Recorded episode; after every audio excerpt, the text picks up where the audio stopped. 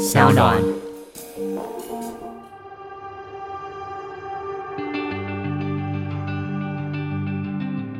Hello，大家好，欢迎收听由独立媒体报道者和上浪共同直播的 Podcast 节目的 Real Story。不知道大家中秋节过得怎么样？今天这一集，呃，希望在假期跟假期中间呢，我们来跟大家好好的说说话。因为如果你有在注意的话，这一集已经是第十三集了，也就是十二集的节目就这样子一集一集的这样过去录完了。我们在两个月之内录了十二集的 Podcast 节目。今天想要好好的跟大家说一说这十二集发生了什么样子的事情，然后有一个新的消息要告诉大家，就是。我们要准备做第二季了，哦耶！但主持人还是我，所以呃，大家不要太失望，先让大家接受最残酷的事实。但是在迈向第二季之前呢，我们想要跟大家见见面。所以我们想要在呃台南跟台北各办一场听众的见面会，然后分别在十月三十号，也就是百灵果的布道大会的前一天，在台南会有我们的听友会，然后在十一月八号在台北，我们也会办见面会。在你继续听这期节目之前，其实我也建议你可以先跳出去，可以先进行一个报名抢位置的动作，因为我们的场地其实不大，所以如果你想跟我们见面的话，欢迎这两天在台北跟台南一起。来跟我们相聚一下。十二集过去了，其实发生了蛮多的事情的，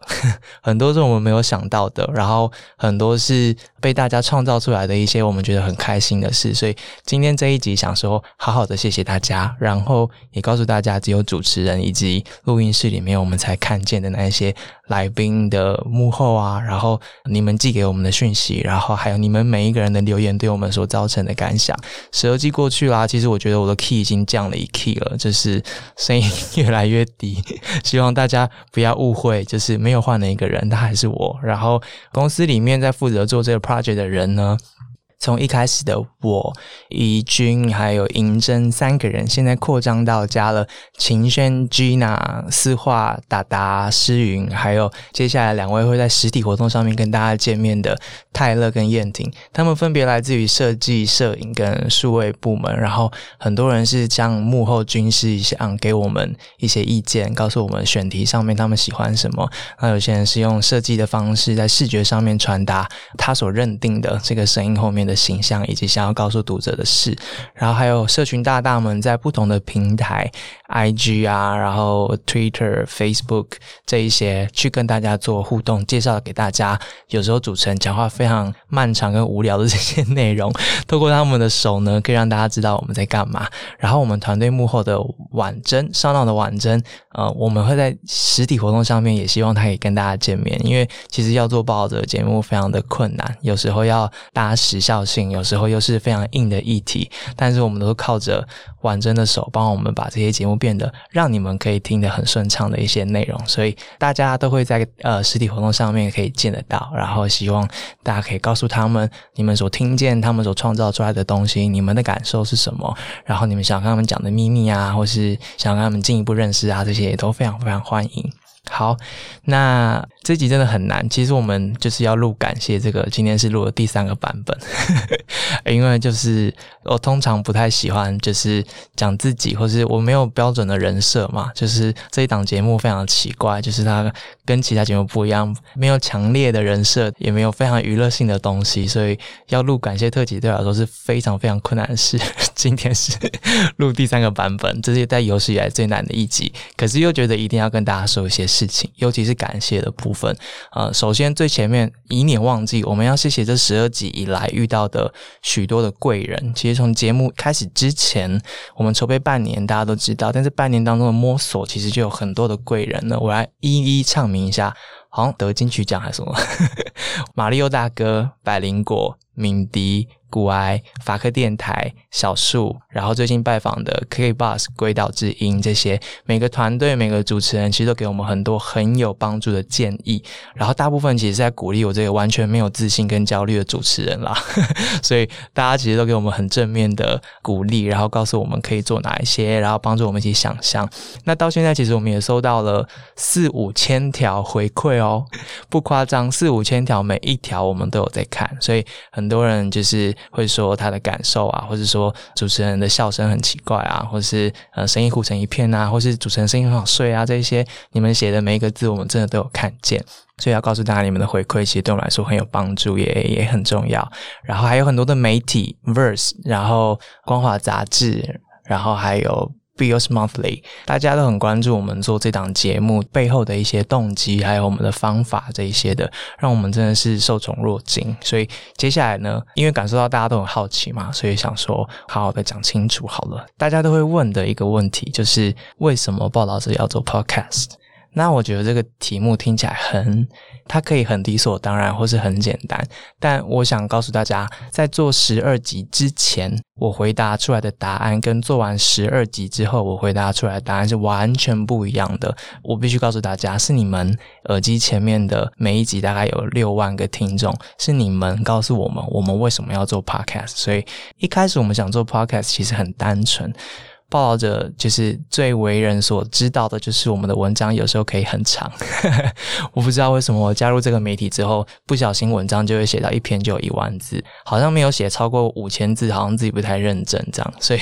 有时候其实对于现在大部分以手机界面来阅读的听众读者来说，其实这是一个考验。那其实我们每一次内部开会也都知道，在这个快速的社会之下，你要有时间沉浸在文字里面，其实相当奢侈的。所以我我们。希望可以找一个新的方向来陪伴我们的读者，或是把这个故事说出去，就像抱着五年以来一直做的事情一样。我们想要跟着我们的读者走，我们想要服务我们的读者，所以我们在考虑我们要做 podcast。然后十二集下去呢，每一集。推出之后，你们就告诉我们一个答案，就是告诉我们要做 podcast。比如说，最新的是一个妈妈，她说她是一个全职的妈妈。所谓全职妈妈，其实大家可以想象，呃，小孩小的她可能就要喂奶啊，或是小孩稍微大一点，她就要送小孩上下学，早上陪他起床，然后晚上让他洗澡、读故事书、帮他做作业，然后白天她可能还要处理家务啊等等的。全职的妈妈其实要好好的听见所谓社会上真实发生的故事，或是。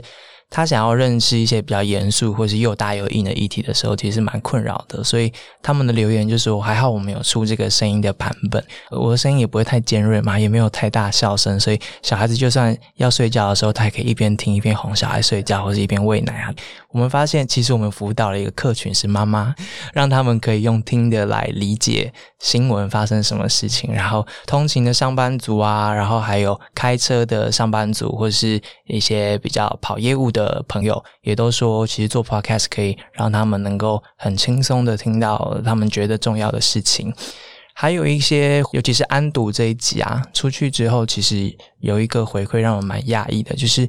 他说，因为我们在毒品的专题里面有接受到那些运毒的青年也好，或是中年也好，这位听众就说，其实他身边就有一位中年的呃男性友人。准备要踏上运毒的这个选项，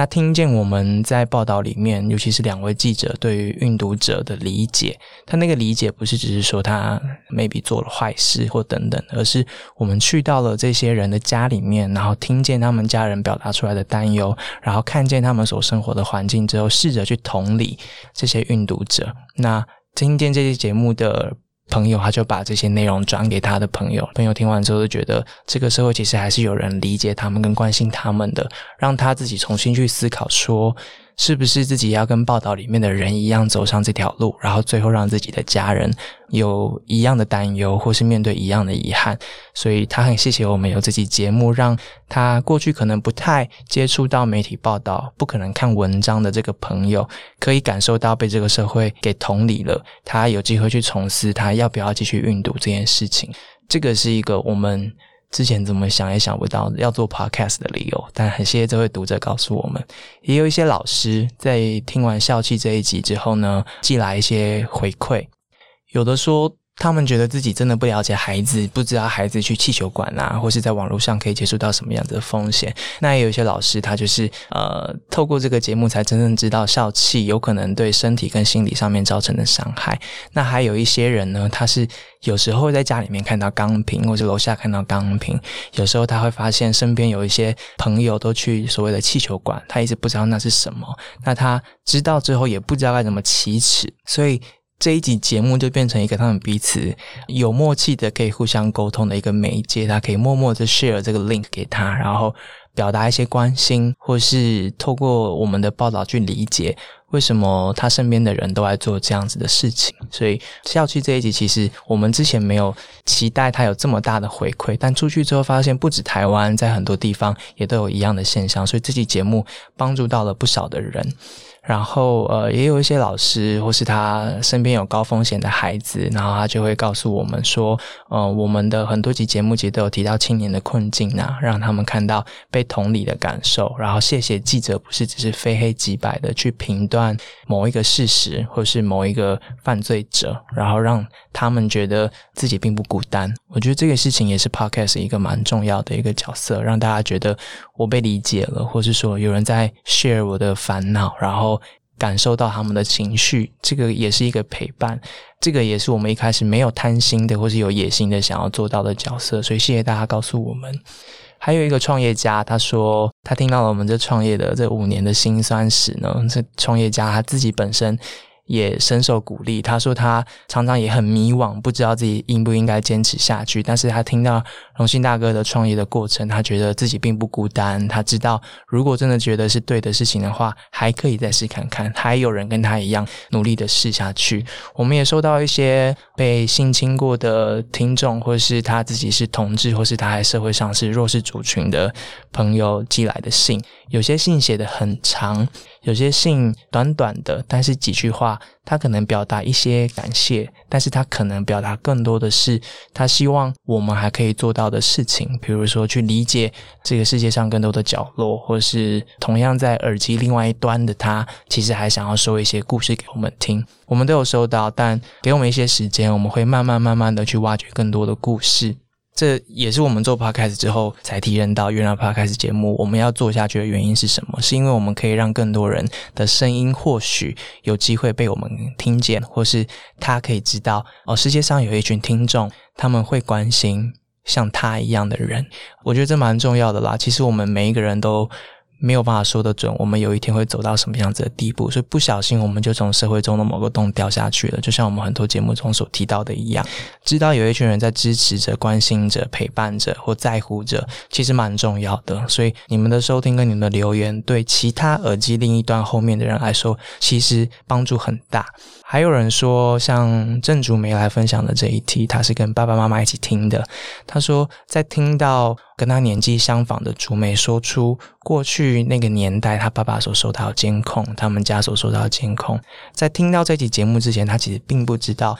自己的爸爸妈妈在什么样子的年代成长。其实我们在假新闻的那两集都有提到，每一个人在不同的情况之下成长，就会养成了不同的世界观，或是不同的对生命的期待。那这个常常就是家庭里面或世代之间的一些冲突的来源。那听到这些听众是跟着爸爸妈妈一起来听，像郑竹梅的故事、白色恐怖的故事、戒严的故事，然后进一步的去了解彼此长大的那个过程。然后看见原来现在两个人之间的不一样是这个时代所留下来的轨迹，我觉得这个可能是文字报道很难做到的，因为用听的是可以一起 share 的，你们是当下一起去听这个节目的，所以很高兴我们看到这样子的故事，谢谢你告诉我们，然后这也是我们接下来要做 podcast 一个很重要的理由。有些人其实是跟另外一半一起听的，我其实很难想象你们是一个什么样子的 couple，怎么会在睡前一起听这个又大又硬的东西？还是说这是你们情趣的一环？我也不知道。但请你可以再跟我们多分享一下，情侣之间是怎么样靠这样子的东西去经营起你们共同话题？你可以再分享多一点这个这个情报给我们，或许我觉得很多的情侣也都可以参考一下。好，还有一些其实是海外的听众。呃，有美国的、澳洲的、日本的、香港的，香港的很多最印象深刻的，其实来自于中国的听众给的 feedback。有几位是直接写信到我们的 email 信箱里面，有些人直接说了，他说很羡慕台湾可以谈这些题目。然后有些是中国的 podcast 直接写信来给我们，就说他觉得在去掉很多的让人分心的元素之外，还能够这样子听见。台湾角落的一些小人物的故事，或是一些社会议题，或是看见台湾的媒体在这样的报道故事，对他们来说很重要。我觉得在这个大时代之下，能够听见声音都是不容易的事情，更何况是在两岸的政治情况之下。能够听见彼此的声音，这个也是我们之前没有想象到，所以很谢谢海外的听众来自各地的回馈，告诉我们，也请大家再多告诉我们一下，对全球的听众来说，我们可以做一些什么事情，在台湾的我们可以 maybe 透过连线呐，或是更不一样的方式的报道，让全球的听众可以被满足到，欢迎都告诉我们，这些就组成了就是。为什么报道者要做 podcast 这件事情？这些在做之前，我们是绝对不知道我们为什么要做。但现在我们就好像摸索一样，每一集就拼起一个拼图，然后最后就是去想象说：哦，作为一个非盈利的媒体，然后完全享受独立性的这个台湾的媒体，我们为什么要做 podcast？其实这个每一个拼图是你们的回馈告诉我们的。其实说到最后，我自己想一想，它好像就是回到新闻的本质。可能很多人都听过了，我们就是把现场让你感受到，然后把事实摊出来给你看。然后更重要的事情是我们希望你能够同理这个事件当中的人，然后这个体制之下的当事者他所面临到的情况。这件事情真的变得越来越难，大家都知道。社交网站之下，你可能很难找到对的讯息，或是你可能先因为别人 share 或是别的人说了什么而对这个事件有你自己的认知了。所以，光是做一个可靠的媒体。好像还不够，因为在传递讯息的方法上面，其实现在依赖着是被演算法所控制的社群媒介。但 Podcast 这件事情，它让我们之间的这个接触可以更直接了，也就是可以直接听到报道者，你可以主动的听到报道者想要讲的议题，然后透过这个声音的形式，我们可以更直接的让事件的当事人放在你的耳朵面前，然后让你的提问直接进到我们的编辑台里面，我们帮你把问题拿去问这些专家，或是你可以跟着记者直接去到现场。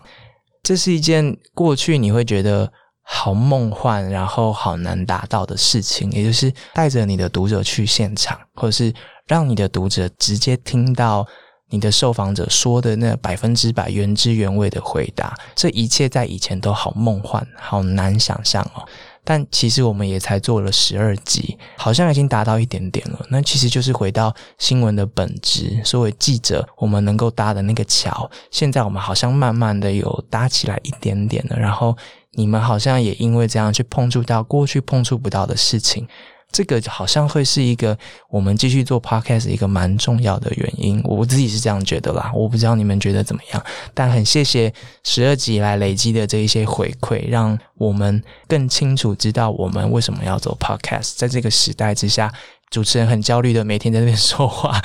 可以达成的事情，很谢谢你们告诉我们的事情。然后我接下来要特别谢谢受访者，以上能够做到的事情，如果不是受访者来。到我们的录音室，或是受访者如果不相信我们的话，其实都达成不了。然后，如果你你有听的话，其实来到这个录音室的受访者已经蛮多人的了。他们包括来自台东的熟林、板奈，还有地球公民基金会的中越。然后，我想特别分享一个来自台东的听众的回馈。他听完美丽湾这一集之后，他想跟这三位说，很多事情随着时间逐渐习以为常。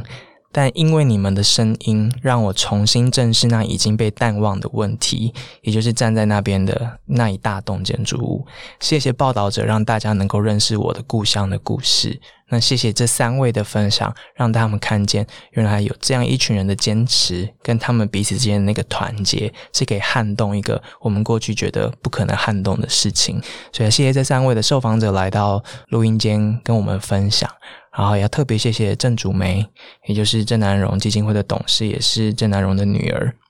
这期节目其实被听的次数有三十几万人。那我们知道的是，很多时候它是被大家重复给听的，或是被作为类似教材的方法，让呃老师们带着学生来听，去体会一九八零年代的台湾发生过什么样子的事情，民主跟言论自由是怎么样一步一步被。拓展出来的，有一个来自于马来西亚的听众听了郑祖梅的这一集，他说他自己不是台湾人，他的妈妈以前是在台湾念书的，是在戒严的时候来台湾念书的，所以他到现在对台湾的认知都是觉得，呃，绿岛就是关政治犯的。他对于那些所谓的政治犯的认识其实非常的平面，所以以前关于听到郑南荣的故事啊，他郑南荣女儿的这些经历啊，其实。都是被跳过的，在这个家庭里面是没有办法被沟通的。所以，这个来自于马来西亚的人呢，他就说：“呃，如果不是这一集的话，可能他们全家对于台湾的认知还停留在戒严的那个时代。然后，他认为自己可能是既得利益者，这些侨胞，他们对于台湾真实发生的情况，可能并不真的知道。而且，他们后来离开了台湾，所以对于台湾所谓民主的。”很多的幕后其实可能是空白的，所以这一集让远在马来西亚的他们重新认识了台湾。我觉得这个是我们没想到的。我也会告诉竹梅，嗯，你的你的回馈，所以很谢谢你告诉我们这件事情。我们也知道，因为竹梅的分享之后，很多人亲自去到了纪念馆本体，然后去感受当时候那个时代所留下来的颜色跟所留下来的伤痕。谢谢竹梅的分享，然后还有在香港的何桂兰，然后人在德国的邝颂琴，两位香港的运动者，其实都透过不同的角度告诉我们，在世界之上，香港的运动每一步象征着什么意义。来自于台湾的我们，可以用什么样的视角去认识香港正在发生的事情？很谢谢他们愿意跟我们连线，然后谢谢 Michael Pan 假新闻清洁剂，谢谢你今天关心长辈了吗？家庭诊疗室这四个组织来到这边录制了两集，关于家庭里面面对假新闻或政治讯息的时候，沟通要怎么讲？现代人的对话。在数位环境之下，可不可以好好的对话？这两集我知道很多人都是跟家人一起听的，然后大家都很努力的鞭策自己，要按照这四位来宾的分享去好好的调整自己跟亲友的沟通方式。但请大家也不要忘记了，他们最后都倡导的小海豹哲学，也就是躺躺是最积极的一个做法。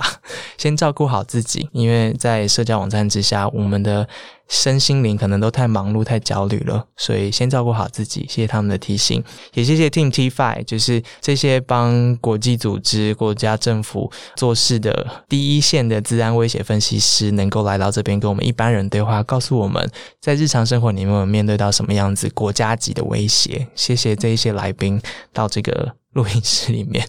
我记得有来宾就是有抱怨过说。哎，自行坐在你面前，我就很紧张，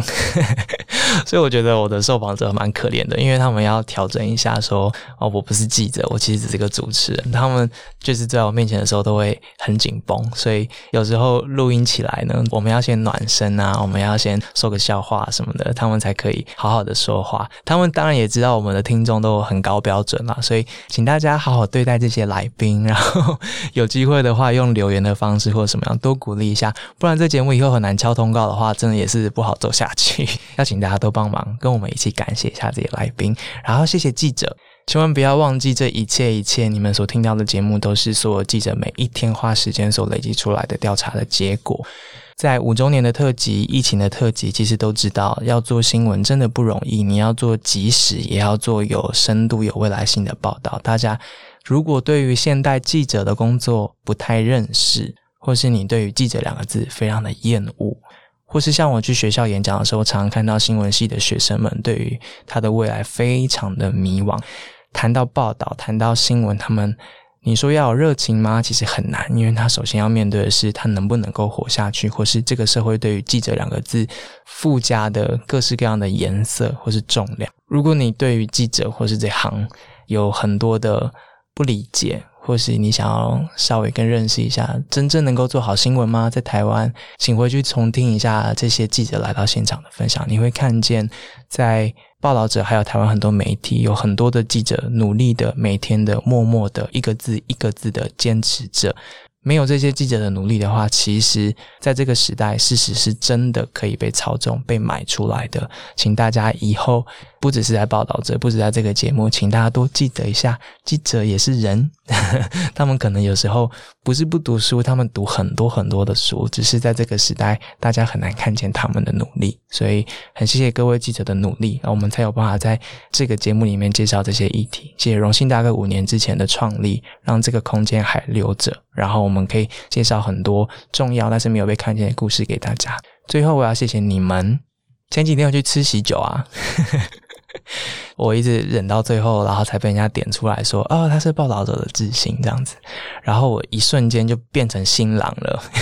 因为大家说：“哎，我有听你们的 podcast。”说：“哦，我是你们的捐款人。”这样我都开始站起来，一个一个敬酒，跟大家说谢谢。哎，谢谢你们，因为十二集之前我们要做这场实验之前，其实不太确定有没有人要听，也不太确定。我自己有没有办法胜任这个角色，也不太确定。在没有增加一个员额之下，报道者有没有办法提供一个稳定的、有品质的内容给大家？一切都很不确定的情况之下，十二集过去了，谢谢。到现在每一集有六万人收听，然后谢谢你们留下来快要五千个回馈。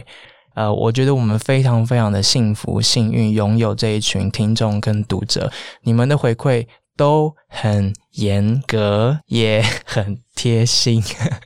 有人说他一开始很排斥报道者什么做 podcast，然后我很紧张。我看到他的原因，他说他很怕增加工作人员的额外负担，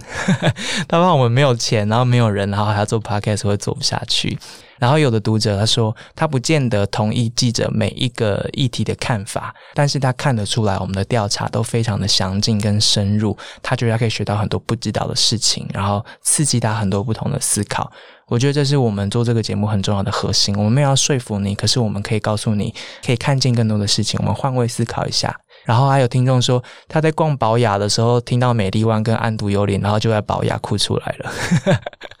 诶，可以哭啦，因为没关系啦。大家想哭的时候尽量哭，也不是每集都在哭，所以大家不要担心。我们也是有很轻松的话题跟很实用的话题，所以不要害怕。然后有听众说，他听完了之后，他觉得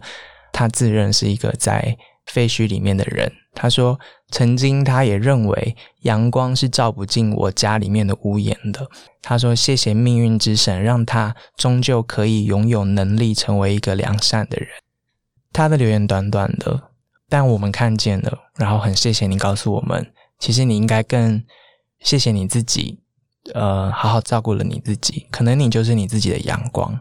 那我不确定我们对你来说会是什么，可是。我相信我们的很多的来宾，或是我们记者所看见的很多的故事，它可能是阳光，可能是月光，或是星光，或是任何一个能够让你觉得不孤单的东西，其实就够了。然后，呃，很多读者会来写信说谢谢啊，什么什么的，或是捐款啊，他支持我们，谢谢我们做了这么多的事情。可是我其实很想告诉大家，最应该谢谢的是自己，